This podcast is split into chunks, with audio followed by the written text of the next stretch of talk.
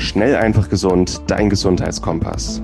Du möchtest mehr über Ernährung und einen gesunden Lifestyle erfahren, aber einfach verständlich und auf den Punkt? Willkommen bei Schnell einfach gesund.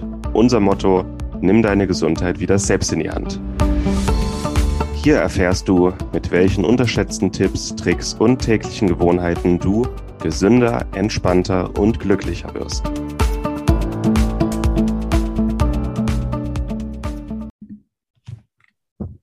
Hallo und herzlich willkommen zu einer neuen Schnell, einfach, gesund Podcast-Episode. Ich freue mich, dass du wieder mit eingeschaltet hast.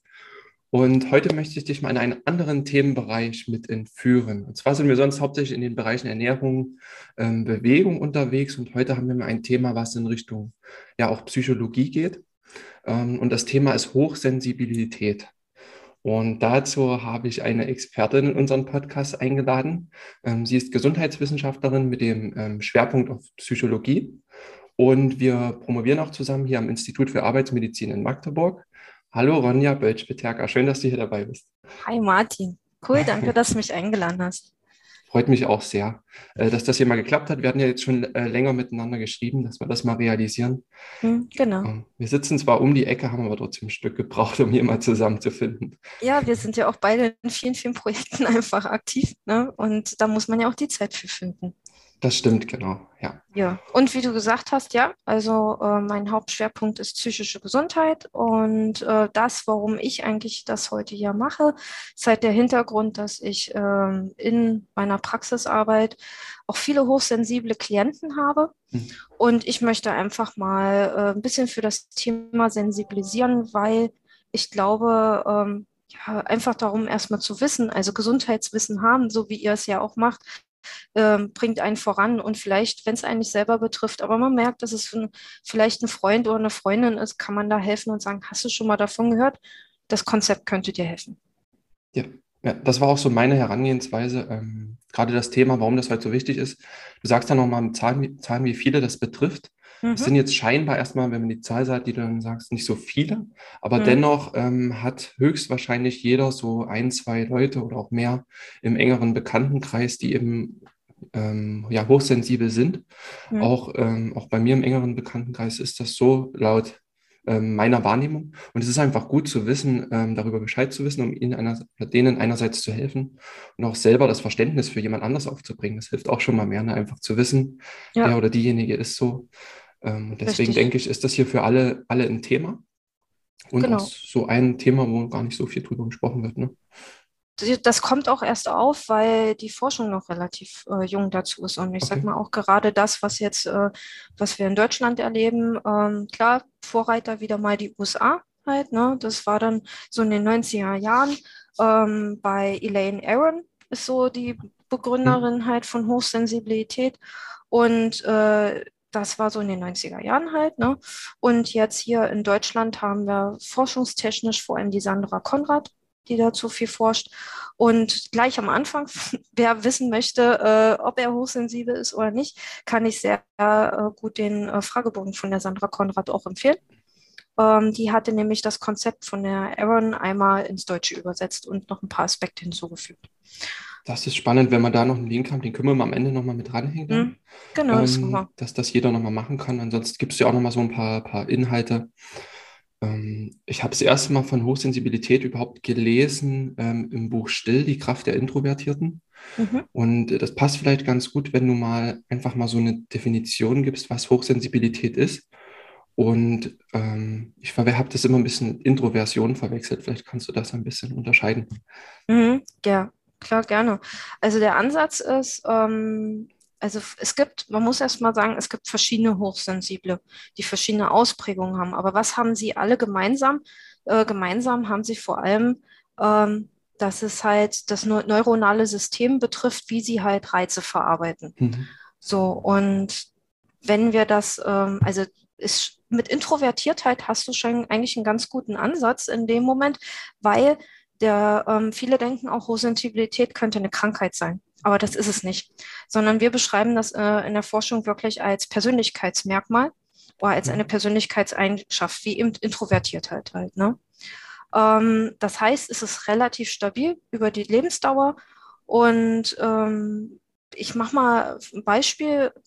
also sehr oft, was man bei Hochsensiblen hat, ist, dass sie zu so einer auditiven Überreizung neigen. Und ich sag mal, gerade jetzt in der digitalen Welt hörst du ja öfters mal, dass die Menschen irgendwie auditiv überreizt sind. Mhm. So. Aber hier ist halt der Unterschied, ein normaler, also Anführungsstrichen, normaler Mensch, der jetzt nicht hochsensibel ist, ist so, dass er das vielleicht in einer Lebensphase hat, dass er auditiv überreizt. Also wenn er sehr viel Stress hat oder gar ein Burnout, dann ist halt. Ne?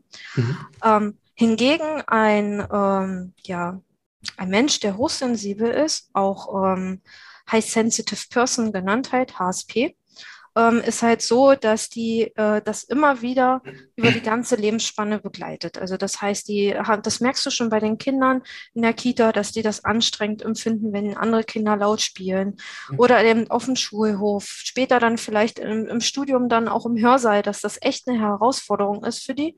Und das beste Beispiel, was ich jetzt aktuell gelesen habe dazu, ist aus der Schweiz. Die haben ja jetzt die stille Stunde in Supermärkten eingeführt. Mhm. Der Ansatzpunkt ist eigentlich der gewesen, dass es für Menschen mit Autismus ist. Okay. Weil das ja auch für die eine enorme Herausforderung ist, wenn das so eine Reizüberflutung ist. Aber auch für hochsensible Personen ist das extrem gut. Also ich hatte zum Beispiel einen Klienten, der hatte wirklich diese Veranlagung zur auditiven Überreizung. Und für den war Einkaufen eine enorme Herausforderung. Und da haben wir halt dann zum Beispiel rausgearbeitet, dass der schallisolierte Kopfhörer dann genommen hat und dann eher entspannende Musik gehört hat, damit er für sich sein Nervensystem runterfährt halt. Ne? Mhm, und es war halt auch so, dass also das Entscheidende ist in dem Moment, wie nimmst du die Reize auf als Hochsensibler? Also im Endeffekt ist das wie so ein Schwamm, das wird alles aufgesaugt, was in der Umwelt ist. Also so eine selektive Wahrnehmung ist da manchmal gar nicht so einfach. Und das, was dann entscheidend ist, ist die Informationsverarbeitung im System. Die dauert halt, weil es ja viele Daten sind, sehr lang und auch sehr gründlich. Also das muss gut durchdacht werden von denjenigen. Das ist so ein Mechanismus. Und was sich eben dadurch dann zeigt, dass die halt längere Regenerationszeiten haben, wenn die eben so ein Ereignis hatten, wo viele Einflüsse auf sie eingeströmt sind in dem Moment. Okay. Ja, also das ist so, finde ich, das Hauptaugenmerk, und dann gibt es halt so verschiedene Nuancen von den Hochsensiblen halt. Ne? Okay, das ist aber erstmal sehr greifbar über das Auditive. Ich kenne auch so ein, zwei Leute, bei denen ist das ganz sicher so, gerade auch in Gesprächen, wenn noch Hintergrundmusik läuft etc., da merkt man schnell, dass jemand dann so sehr in sich reingeht. Ja. Sehr spannend. Gibt es noch andere Typen der Hochsensibilität? Du hast jetzt den Auditiven genannt. Richtig. Es gibt auch die sehr, sehr empathisch veranlagt sind, also die so für Zwischenschwingungen stark reagieren. Das Interessante ist, die arbeiten auch meist in sozialen Berufen, müssen aber dann aufpassen halt, dass sie sich nicht überfordern damit. Okay. Mhm. So, ne? Dann halt mehr den Kognitiven, das sind die, die auch sehr analytisch denken. Also das Interessante ist, dass du die auch da findest, die also sich so in so Probleme reinfuchsen können. Das ist auch so krass. Ich hatte einen Klienten, der hat zum Beispiel Prototypen gebaut von Bauteilen, und der hatte halt erstmal nur so ein 3D-Modell gehabt, und der hat das dann wirklich, also per Excellence, perfekt, 90-Grad-Winkel hier und da, also was, wo du sagst, Wahnsinn halt, ne? Und der konnte sich da richtig gut reindenken, ne? Und wir hatten ja eben schon die Auditiven, die gehören dann halt mehr zu den sensorischen Hochsensiblen. Da wäre auch zum Beispiel, womit du manche Hochsensiblen richtig ärgern kannst, ist so ein Wollpullover. Okay. Weil die ja dann dieses Haptische auf der Haut, ne, so gar nicht vertragen können. Also ich weiß nicht, da gab es ja mal so eine richtig schöne Folge bei Big Bang Theory, dieser orange Wollpullover, ne, der kratzt und so. Und das wäre so dieses Gequälte in dem Moment halt, ne? Ja, und das Interessante ist, dass wenn du dir die auch noch anguckst, weil du meintest wegen Introversion vorhin, ne? Ist nicht nur, es gibt nämlich auch extrovertierte Hochsensible. Das ist so eine Unterart. Das sind dann die Abenteuerlustigen. Die werden dann High Sensation Seeker genannt oder HSS halt. Ne? Okay. Und für die ist es halt noch umso krasser, weil die wollen Reize. Die wollen auch raus in die Natur, Spannung, alles halt. Ne? Aber die brauchen halt eine andere Regeneration dann so. Ne? Das ist so der Ansatzpunkt. Okay, also es klingt erstmal kontrovers, aber ja. es gibt sie. Also, es gibt sie. Richtig. Und das aber, diese Bedürfnisse in einen zu vereinen, das ist halt manchmal nicht ganz so einfach halt, ne? Mhm. So, und sagst du mal noch irgendwas vergessen, noch was zur Zahl der Betroffenen? Das hatte ich ja vorhin schon angeteasert, mit wie viel ungefähr davon betroffen sind. Das wäre nochmal ganz spannend. Also es ist ganz unterschiedlich, so wenn du dir die Quellen dazu anguckst. Halt, manche sagen, es sind weniger als 5% der Bevölkerung. Es gibt optimistische Schätzungen halt von 15-20% der Bevölkerung. Ich sag mal, ich habe ja vorhin gesagt, junges Forschungsgebiet, ne? Also deshalb, wir haben da noch nicht so eine hohe Datenlage. Es gibt einzelne Forschungsprojekte in Deutschland, halt, zum Beispiel von der Sandra Konrad. Aber das muss ich halt mal noch zeigen. Wird gerade nicht, also es wird teils verfolgt, aber wenn du dir jetzt auch zum Beispiel bei Amazon anguckst, ne, alles zur Hochsensibilität, es ist ein echter boomender Markt, was die Bücher angeht, würde ich mal sagen. Weil auch ja, ich glaube, es auch immer mehr in das Bewusstsein der Menschen reingeht halt, ne, durch Digitalisierung etc., halt, dass es sie grundsätzlich über Reizverarbeitung so geht halt, ne, und dass vielleicht auch, also wir werden es auch nachher sehen, weil ich habe noch so ein paar Tipps mitgebracht, was Hochsensible tun können, um besser mit ihrer Umwelt interagieren zu können halt, oder Reize besser zu verarbeiten, und da ist es halt so, dass das natürlich auch für jeden anderen Normalsterblichen genauso gut funktioniert, ne? Ja, auf jeden Fall, genau. Bei so einer Reizüberflutung, jeder hat irgendwann mal genug Reize über so einen Tag erlebt. Ja. Und es ist einfach Ziel, das über einen Tag so möglich auch zu reduzieren und das Gehirn nicht zu überfordern. Dann hat man auch mehr Fokus für die Themen, die eigentlich wichtig sind. Ne? Ja. Okay, also ich denke mal, die meisten diagnostizieren sich jetzt auch selber mit Hochsensibilität oder vermuten, dass sie es haben. Auch dann hat man ja klare Anhaltspunkte und es kann auf jeden Fall nicht schaden, darüber zu informieren dann, ne? Richtig. Das Gute ist ja, wie wir gesagt haben, es ist keine Krankheit, ne? Also du kannst dich schon selber damit auseinandersetzen. Es ist halt dann sinnvoll, vielleicht mit jemand anders drüber zu reden oder auch mit einer Fachperson drüber zu reden, wenn man merkt, die eigenen Bewältigungsstrategien reichen halt nicht aus. Mhm. So, ne? Das wäre der Ansatz. Und kleiner Sidestep, das gibt es nicht nur bei den Menschen, sondern auch bei den Tieren. Okay. Also man hat zum Beispiel Hund und Katze. Unsere Hunde und Katzen können auch hochsensibel sein. Ja, oder wo man es genau beobachtet hat, war bei Kürbiskernbarschen. Wo leben denn Kürbiskernbarsche, Mensch? Das weiß ich ehrlich gesagt gar nicht. Aber ich fand das halt sehr spannend, weil daher hat man auch, da hat man das auch mit diesen 20% nämlich so ein bisschen beobachtet halt, ne? Die sind wohl von ihrer Art recht offensiv, aber ein Teil von denen hat auch eher so dieses zurückhaltende, beobachtende Verhalten gehabt. Okay. Und das hat ja aus Evolutionssicht auch so seinen Sinn. Ne? Wollte ich gerade sagen, das ist super spannend, ja. Dass die Natur möchte, dass es einen gewissen Anteil an Hochsensiblen gibt, die Reize wahrnehmen, bevor der feindliche Stamm angreift. Richtig, oder die ganze Population hops geht. Spannend, ja. So, der Ansatz, ne? Aber das sind wir ja genau in den Vorteilen schon, ne? Mhm. Okay, was du jetzt schon mal gesagt hast, was so jetzt eher negative Merkmale, will ich nicht sagen, aber was so Merkmale sind, ist diese Probleme mit der Reizverarbeitung, ne? Genau. Auditiv, emotional, taktil, alles Mögliche. Mhm. Und positiv hervorzuheben ist, dass eben eine erhöhte Wachsamkeit auch ist. Lösungsorientierung. Ja, okay. Vor allem Problem erkennen. Analytisches Denken in dem Sinne. Führt aber eben auch dazu, dass die halt ein reges Innenleben haben. Also dieses Grübeln, Zerdenken kann sehr stark bei denen ausgeprägt sein. Ansonsten, was auch sehr spannend ist, was ich wirklich bei allen auch beobachten konnte, ist, dass sie ein großes Harmoniebedürfnis haben. Mhm. Also finde ich immer wieder. Und was einhergeht dann auch mit einem extrem ausgeprägten Gerechtigkeitssinn. Okay. Also da höre ich dann solche Sätze wie, das können die doch nicht machen, das geht nicht, da geht es doch den Menschen bei schlicht. Da muss man doch das irgendwie anders mit umgehen halt, ne? Und die setzen sich aber auch dafür dann ein und sagen, okay, dann setze ich mich hin und überlege mir Strategien, dass es anders geht, gerechter geht. Mhm. Und ganz schlimm ist aber, wenn sie das nicht aktiv machen können und dem ausgesetzt sind, sozusagen. Also wenn die Ungerechtigkeit erleben und das passt aber nicht so in das Schema von den Menschen rein halt, ne?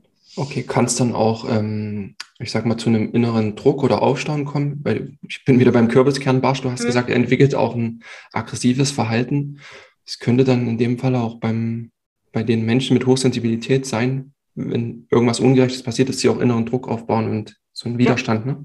Ja, also das Interessante ist, dass die ja dann zu so Gefühlsausbrüchen dann mal neigen halt, ne? Also ganz schlimm ist, wenn diese Phase überschritten wird, wo dann die Überreizung stattfindet, wenn du es so willst halt, ne? Also ich sage immer meinen Klienten, das ist so ähnlich, die haben halt eine Batterie und diese Batterie, die ist halt ein bisschen anders verteilt als bei anderen Menschen und die reicht halt bis zu einem bestimmten Punkt. Aber wenn sie dann mal leer ist, dann brauchen sie recht lange in der Regeneration. Also ist der Ansatz zu sagen, okay, vielleicht müssen wir mal früher schon mal gucken, dass es gar nicht erst total entladen wird. Und das andere ist, dass wenn es halt dann entladen ist, dass dann diese starken Gefühlsausbrüche stattfinden oder man sich gänzlich überfordert fühlt mit dem ganzen Leben. Und das kann halt auch viele Gefahren für diejenigen sein halt, weil vielleicht ist es gar nicht so schlimm, aber da setzt dann so eine Art Scheuklappeneffekt einfach ein. Und das brauchen die dann halt wie eine Weile, um das zu verarbeiten. Ja. So, ne? Sehr spannend. Und um mal die Brücke zu unseren anderen Themen auch so zu schlagen, wir haben schon recht viel über Stress auch gesprochen hier, auch um das Stresshormon Cortisol.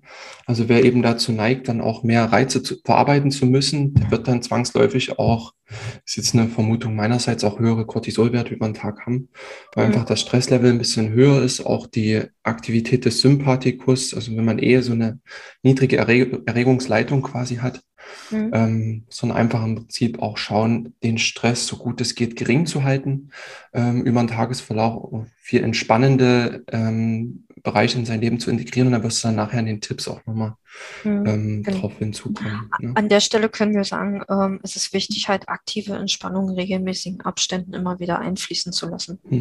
Ob jetzt eine größere Session oder halt wirklich sich mal 5 Minuten Zeit zu nehmen, um halt dem Körper die Möglichkeit zu geben, das, was man erlebt hat, auch einfach zu verarbeiten. Vor allem, wir reden ja hier nicht, also klar, es gibt ja negative Überreizung, aber es gibt ja genauso gut die positive Überreizung. Also das heißt, ich weiß nicht, also es ist so ähnlich wie, als würdest du ein Kind unter Zucker stecken und noch irgendwie in Disneyland reinschicken halt, ne? Also dieses so, ich bin total aufgeregt und ich finde das so klasse und so, ne? Also in dem Sinne, das kann genau in die andere Richtung gehen halt, ne? Also dass eben auch zu viel Positivität das dann überreizt. Und da muss man vielleicht auch ein bisschen aufpassen dann. Okay, ich glaube, ich bin hochsensibel. Okay, spannend. Du hast, ich bin jetzt auch ganz interessiert, du hast vorhin mal so einen Fragebogen angesprochen, wo man feststellen kann, dass man das hat. Hast du so 1, 2, 3 Sachen im Kopf, wo jeder jetzt mal drüber nachdenken könnte? Da geht es genau darum, denke drüber nach, wenn du eine Woche hinter dir hast, die recht arbeitsreich war, wo vielleicht auch Konflikte vorgeherrscht haben halt, ne? Wie stehst du jetzt dazu? Wie sieht es um deine Energiebatterien aus? Und wie lange brauchst du, um das wieder zu regenerieren? Okay. So, oder auch, findest du halt da irgendwo wie stehst du zum Thema Gerechtigkeit? Ist das für dich etwas extrem Wichtiges oder kannst du weggucken, wenn sowas passiert oder eben nicht halt, ne? Möchtest du dich dafür einsetzen? Grübelst du viel? Das ist auch so ein Thema. Also ich würde sagen, ganz in Ruhe, wirklich sind gute Fragen, das auf sich wirken lassen. Ja. Und vielleicht mit einem lieben Menschen auch mal zusammen durchgehen. Also wie ist denn eigentlich die Fremdwahrnehmung? Das sowieso, das hilft immer sehr. Ja, jeder ist so in seiner Blase, in seinen eigenen Gedanken. Von außen mal zusammen drauf gucken. Die Tage reflektieren, du hast jetzt gesagt, die Arbeitswoche mal reflektieren, aber auch, wir hatten in einer der letzten Folgen über das Journalen gesprochen, also eine Art modernes Tagebuch schreiben, nenne ich es jetzt mal, wo man auch einfach den Tag reflektiert. Ich mache das auch sehr gerne und da kann man das einfach auch mal integrieren. Wie habe ich bei bestimmten Situationen reagiert? Was waren die Trigger? Und dann kommt man, denke ich mal, der Antwort auch recht nahe. Super, super spannend. Oder mal so ein Gesprächsprotokoll einfach machen. Also zu überlegen, welche Einflussfaktoren hatte ich jetzt da auf das Gespräch und vor allem, was bei Hochsensiblen finde ich auch immer krass ist, dieses Thema, bin ich wirklich gemeint? Also die ziehen sich auch viele Dinge an, obwohl sie gar nicht gemeint sind. Okay. Wobei ich denke, jetzt, wenn man das so hört, würde vielleicht jeder in einzelnen Punkten sich wiederfinden, aber es ist dann halt die Summe von allem, was es dann das ausmacht, ne? Ich denke auch, ja, vereinzelt finde ich mich auch wieder, aber so in der Gänze dann doch auch nicht. Deswegen einfach da, wir hängen den Fragebogen nochmal mit an, wenn man da jeder drauf zugreifen kann. Ja, ne? Auf jeden Fall, der ist online verfügbar bei der Sandra Konrad. Super, sehr schön. Die heutige Episode wird dir präsentiert von NORSAN. NORSAN, ehemals San Omega, hat sich auf die Produktion und Entwicklung hochwertiger Omega-3-Öle spezialisiert. Du findest die Öle aus Fisch oder aus Algen, wenn du es gerne vegan haben möchtest, in hochwertigen Kapseln oder als ganze Öle mit einem sehr guten Preis-Leistungs-Verhältnis. Bei herkömmlichen Fischölen aus der Drogerie oder dem Supermarkt ist das Problem, dass die Fischöle meistens schon ranzig sind, bevor sie im Regal landen. Die Fischöle und Algenöle von NORSAN haben absolut höchste Qualität, höchste Reinheit, sind nicht oxidiert und schmecken dabei noch sehr angenehm und kosten nicht die Welt. Sie können also preislich durchaus mit herkömmlichen Produkten mithalten, aber haben eben die absolut höchste Qualität, die du dir bei Omega-3-Fettsäuren vorstellen kannst. Wir bei Schnell einfach gesund sind hohe Fans von Omega-3-Fettsäuren und nutzen sie aufgrund ihrer entzündungslindernden Eigenschaften für alles Mögliche rund um die Gesundheit, die Gesunderhaltung und die Prävention. Mit dem Rabattcode EM803 sparst du 15% auf deine erste Bestellung bei NORSAN. Besonders empfehlen können wir das Omega-3 Total mit Omega-3-Fettsäuren aus dem ganzen Fisch sowie Omega-3 Vegan mit hochkonzentrierten Omega-3-Fettsäuren aus Algen. Angereichert sind diese beiden Produkte noch mit angenehmem Zitronenaroma, Rosmarinextrakt, Olivenölextrakt und Vitamin E zur Antioxidation. Also gehe noch heute auf norsan.de, suche dir deine Produkte aus und gib an der Kasse den Rabattcode EM803 ein und spare noch heute bei deinem ersten Einkauf bei NORSAN.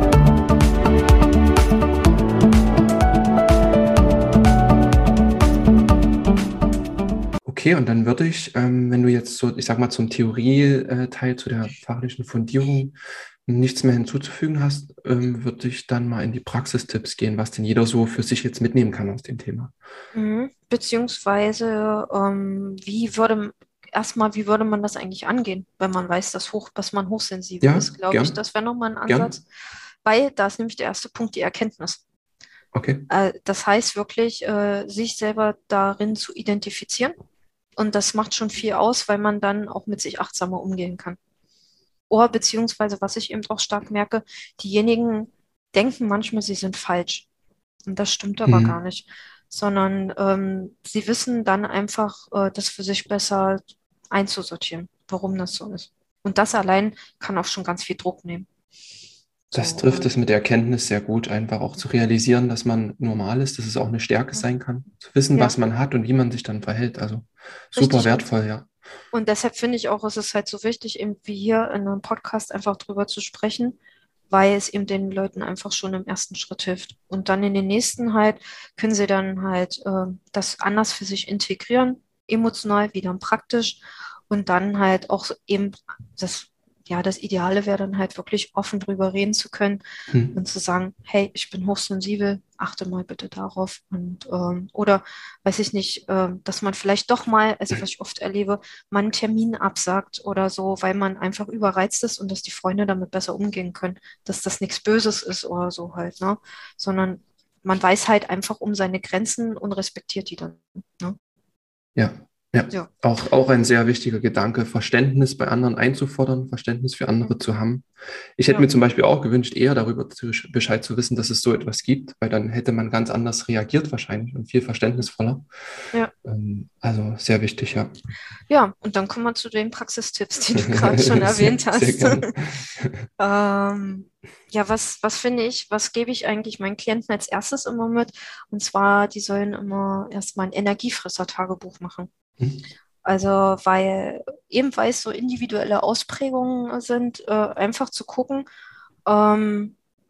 es gibt ja vielleicht bestimmte Dinge, die besonders viel Energie von einem zehren oder andere Sachen, die man besser kompensieren kann, dass man da ein Gefühl für kriegt und es eben irgendwo messbar für einen macht halt, ne? Und besser einsortieren kann. Möchtest du mal ein paar Beispiele nennen? Naja, also was ich zum Beispiel gemerkt habe, dass meine hochsensiblen Klienten jetzt die Arbeit im Homeoffice sehr genießen, weil sie ja hier ihre Umgebung haben, in der sie ihre Reize genau gezielt steuern können und dass dann eben so was wie Präsenztage schon manchmal wieder sehr anstrengend sein können. Besonders wenn es dann auch um soziale Kontakte geht, soziale Kontakte, die konfliktbehaftet sind. Also gerade so ein konfliktvolles Umfeld ist für die halt echt schwierig. Also ein Energiefresser wäre ein sehr aktives Umfeld, wo Konflikte lauern. Ja. Das hat ja auch dann bestimmt auch mit bestimmten Menschentypen zu tun, ne? Wenn jemand sehr unempathisch ist. Ne? Richtig. Oder dann denjenigen als schwach darstellen, obwohl das gar nicht so der Fall ist, sondern einfach nur etwas anderes. Okay. Ja. Also wäre auch mal zu überlegen, mit welchen Menschen umgebe ich mich so und geben die mir eher Energie oder rauben sie mir Energie und dann zu schauen. Ne?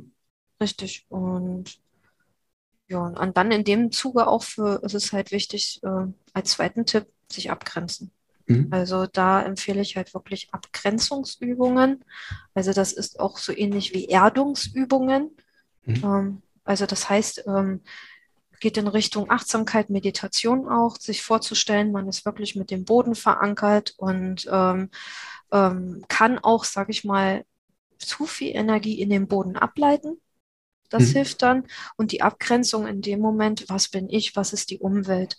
Und ich sage immer so, helfen kann es, sich vorzustellen, jetzt hätte man wie so eine Blubber um einen, wie so eine Blase halt, ne? Und dass durch diese Blase Schwingungen, Stimmen etc. durchkommen, aber eben andere Dinge, so dass man sich eben vorstellt, bewusst negative Sachen von sich fernzuhalten. Ja. Und das hilft auch in dem Sinne, wenn die sich das, weil die sind auch manchmal gerade sowas beim Einkaufen, der eine Klient bei mir, der hatte das ja, was ich schon gesagt habe, der hatte dann Probleme, dass der sehr sich zurückgehalten hat und so weggedreht, sodass die Leute ihn nicht so seinen Tanzbereich respektiert haben. Ne? Und diese Abgrenzungsübungen haben ihnen halt geholfen, präsenter zu sein und dadurch sind die auch gar nicht mehr an ihn so herangekommen. Und das war natürlich für ihn angenehmer. So, ne? Wahnsinnig erleichternd, ja. Ja. Richtig. Und dann haben wir ja schon über die Batterien gesprochen. Also regelmäßig gucken, wie ist mein Anführungsstrichen Batteriestatus. Wenn man das immer wieder macht, dann kriegt man auch schnell mit, wann der Punkt kommt, wo man überreizt. Und dass man rechtzeitig dann auch die Notbremse zieht und sagt, okay, ich muss jetzt nicht diese Negativschleife machen, dass ich jetzt in eine tiefen Regeneration gehen muss, sondern ich ziehe jetzt lieber die Notbremse und dann sage ich 1, 2 Sachen ab. Aber dafür geht es mir dann langfristig damit besser halt. Ne? So. Okay. Ich denke auch, dass auf so größerer Ebene, dass man auch mal Termine absagt oder auch mal, wenn man jetzt abends nicht mehr weg will oder auch wenn man zum Beispiel auf einer Feier oder so mal ist, einfach auch mal dann rauszugehen, kurz auf den Balkon sich zurückzuziehen oder so. Das ist, denke ich, auch ein Verhalten, was da hilfreich sein könnte. Ne? Richtig. Und im beruflichen Kontext halt dann vielleicht auch mal nach Hilfe fragen halt, wenn jetzt extrem viel sich auftürmt und man sagt, es wird einfach zu viel, ich kann das nicht mehr bewältigen. Sondern dass man das auch kommuniziert und da sind wir nämlich auch beim 4. Punkt, reden und austauschen. Also hier ist auch vor allem der Ansatz, es gibt auch ganz viele Selbsthilfegruppen, auch zum Thema Hochsensibilität, die da aktiv sind oder auch muss man sich ausprobieren, wo es für einen passt, sage ich einfach mal, ne? Wo die Leute für einen vielleicht auch stimmen. Jetzt digital habe ich es zum Beispiel auch schon gesehen. Es gibt auch eine Facebook-Gruppe, die da unterwegs ist. Da muss man aber gucken, ob man sich halt dem so bietet. Also da ist auch nicht viel so, also klar, die tauschen sich aus untereinander und das ist auch gut so, aber manchmal nimmt es vielleicht einen Schwenk an, den man nicht so möchte. Also ganz in Ruhe betrachten, wie möchte ich mich zum Beispiel mit Hochsensiblen austauschen? Wie möchte ich mich vielleicht mit jemandem, der das Konzept versteht, austauschen oder eben auch mit meinen Freunden? So, ne? Okay, ja, also nicht so in eine Opferrolle gehen, sondern auch einen positiven Austausch suchen. Ne? Richtig, weil sie haben ja auch, also ich sehe immer die Potenziale bei denjenigen. Ja, Ja, super Herangehensweise. Ja. Das hatte ich vorhin vergessen. Ist das eigentlich, sieht man, dass es erblich ist? Also, dass es eine familiäre Häufung gibt? Gibt es noch nicht so viel die Forschung. Aber also ich kann jetzt nicht wirklich empirische Werte dir dazu sagen. Das Interessante ist aber schon, dass wenn ich mit den Leuten spreche, dass ich das Gefühl habe, dass es schon ein Thema in der Familie ist. Okay. Mhm. Also scheint es ja schon, gerade weil es ja das, die Verarbeitung, um Verarbeitung, Reizverarbeitung geht, wie die Nerven geschaffen sind, vielleicht ist es doch wahrscheinlich ein bisschen was Familiäres mit drin halt. Ne? Okay. Aber wir wissen es nicht genau, weil es einfach noch nicht genug Forschung dazu gibt. Mhm. Hast du noch weitere Tipps? Ja, und zwar mein letzter erstmal Tipp, würde ich sagen, ist, sich eine Insel schaffen oder sich seine eigene Insel schaffen. Das kann auf vielerlei Hinsicht ja, sich auswirken in dem Moment, dass du sagst, beruflich sich seine Insel schaffen. Also das Interessante ist, dass diejenigen auch so viel in so Nischen unterwegs sind, die eben zum Beispiel viel so Lösungsstrategien gerade sehr analytisch, wie ich sagte, mit denjenigen, der die Prototype entwirft halt. Ne? Dadurch, dass das aber so Nischen sind, haben die immer das Glück, dass die sich auch ein paar Sachen herausnehmen können, wo man sagt, ja, okay, du leistest hier perfekte Arbeit und das ist alles toll. Also kannst du dann auch mal sagen, mir geht es jetzt nicht so gut, also trete ich mal ein bisschen kürzer. Was vielleicht in einem, normalen Arbeitsumfeld nicht ganz so gesehen wird. Halt, ne? Und deshalb für manche meiner Klienten mache ich es auch so, da geht es auch viel erstmal um Berufsorientierung, was passt eigentlich zu mir, damit die auch eben genau ihre Insel finden. Und der andere Part der Insel wäre dann zu sagen, schaffe dir zu Hause deine Insel, dass du eben genau da deine Batterien auftanken kannst und dass da es deinen Ansprüchen genau entspricht halt. Ne? Perfekt, ja. Ein sehr energieförderliches Umfeld zu Hause schaffen. Richtig. Schöner Hinweis auch mit, wie lang bist du ungefähr mit einem Klienten im Prozess, der zu dir kommt, wo man feststellt, der hat Hochsensibilität. Ja, was denkst du, wie lange braucht der, bis der, ich sag mal, so alleine gehen kann, in Anführungsstrichen? Das ist ganz unterschiedlich. Ich sage immer so, das sind so 3 Kliententypen. Also ich habe welche, die kommen zu mir zum Erstgespräch und dann kriegen die den Input, dann verstehen die das und nehmen das mit und dann passt das. Und vielleicht, weiß ich nicht, nach einem Jahr, wenn die das verarbeitet haben und weitergegangen sind und sich nochmal reflektieren wollen, kommen die nochmal zu einem Zweitgespräch halt. Ne? Also recht eine lockere Sache. Dann ist es so der Schnitt, sage ich mal so 3-4 Sitzungen mit unterschiedlichen Abständen, dass ich die vielleicht dann so über ein Dreivierteljahr begleite halt und immer dann da auch Input gebe. Und dann habe ich natürlich auch Klienten, die ich schon auch länger betreue. Weil, da sind wir nämlich bei eigentlich einem Punkt, der mir noch sehr dazu auf dem Herzen liegt, hochsensible Kinder halt. Ne? Also, weil du kannst hier genau diesen Grundstein legen, dass die im Erwachsenenalter damit gut umgehen können. Das heißt in dem Moment, dass du den Bewältigungsstrategien auch an die Hand gibst. Weil ich habe halt beobachtet, dass gerade die Klienten, die ich auch sehr lange länger schon betreue, dass die halt tiefe Wunden aus der Kindheit haben, weil da eben nicht entsprechend mit ihrer Hochsensibilität umgegangen wird oder umgegangen wurde, besser gesagt. Und dass hier der Ansatz ist, das aufzuarbeiten, halt, dass sie diese Wunden dann ordentlich verarzten können und für sich gestärkt dann weiter in die Zukunft gehen. Und das braucht halt einen Moment, weil es vielleicht auch erst mit der Zeit hochkommt, was ist mir da eigentlich passiert und wie sortiere ich das jetzt in Konzept von Hochsensibilität ein. Ne? Okay, also für Eltern auch sehr, sehr wichtig die Folge, das hier auch mal weiterzugeben, die Infos.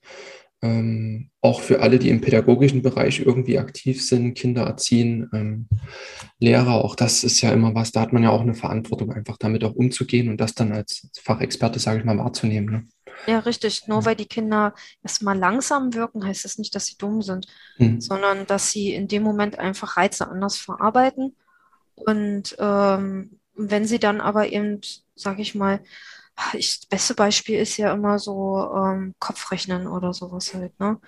Wenn sie dann nicht so das aus der Pistole rausgeschossen bringen und aber vielleicht jetzt nicht bedacht wird, dass irgendwelche Reize auf die Kinder einwirken und dann eher langsam wirken und vielleicht sogar schlechte Noten kriegen halt, ne?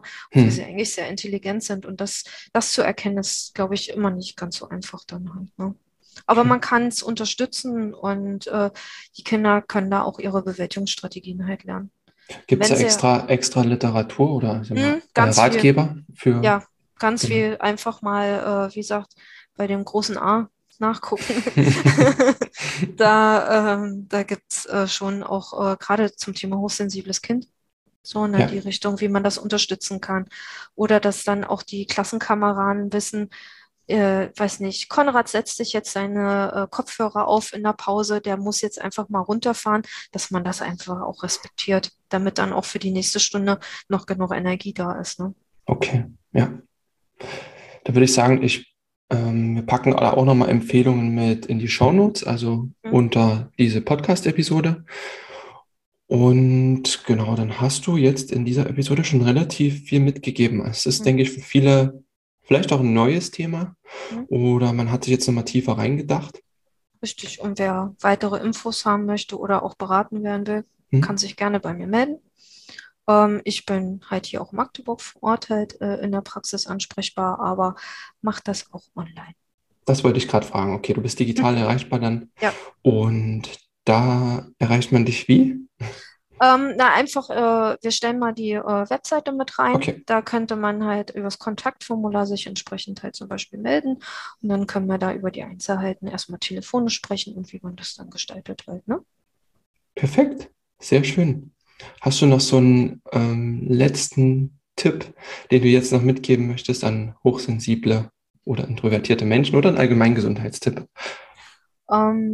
Ich würde mal sagen, ich bleibe mal bei den Hochsensiblern. Und zwar, mein Ansatz wäre wirklich zu sagen, ihr seid richtig, so wie ihr seid. Sehr schön.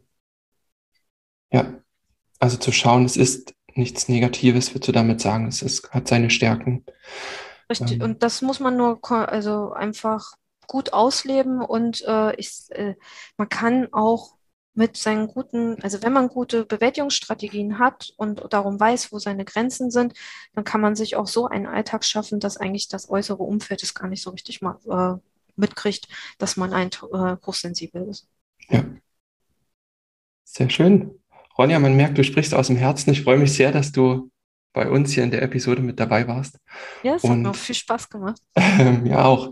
Ich lege dann allen Zuhörern und Zuhörern nahe, einfach mal, wer zu dem Thema mehr erfahren möchte, sich mal mit Ronja in Verbindung zu setzen oder auch die Bücher mal mit reinzuschauen. Und dann könnt ihr euch auf jeden Fall noch mehr über das Thema informieren. Und wenn da noch ein Mehrbedarf ist, dann schreibt uns auch, wenn ihr noch mehr Infos zu dem Thema braucht. Vielleicht kriegen wir ja die Ronja dann nochmal ran. Na, sehr gerne doch. Also das mache ich doch gerne nochmal. Also wie gesagt, wenn ihr mehr wissen wollt oder konkret bestimmte Themenbereiche, können wir gerne drüber reden. Super, so machen wir es. Dann vielen Dank, Ronja, nochmal.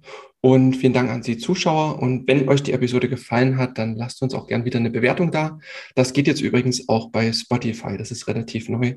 Da freuen wir uns, wenn ihr euch auch da noch die Bewertungen etwas nachholt. Gut, Ronja, vielen Dank und bis bald. Ja, bis bald, Martin. Ciao. Ciao. Und das war's mit der heutigen Folge.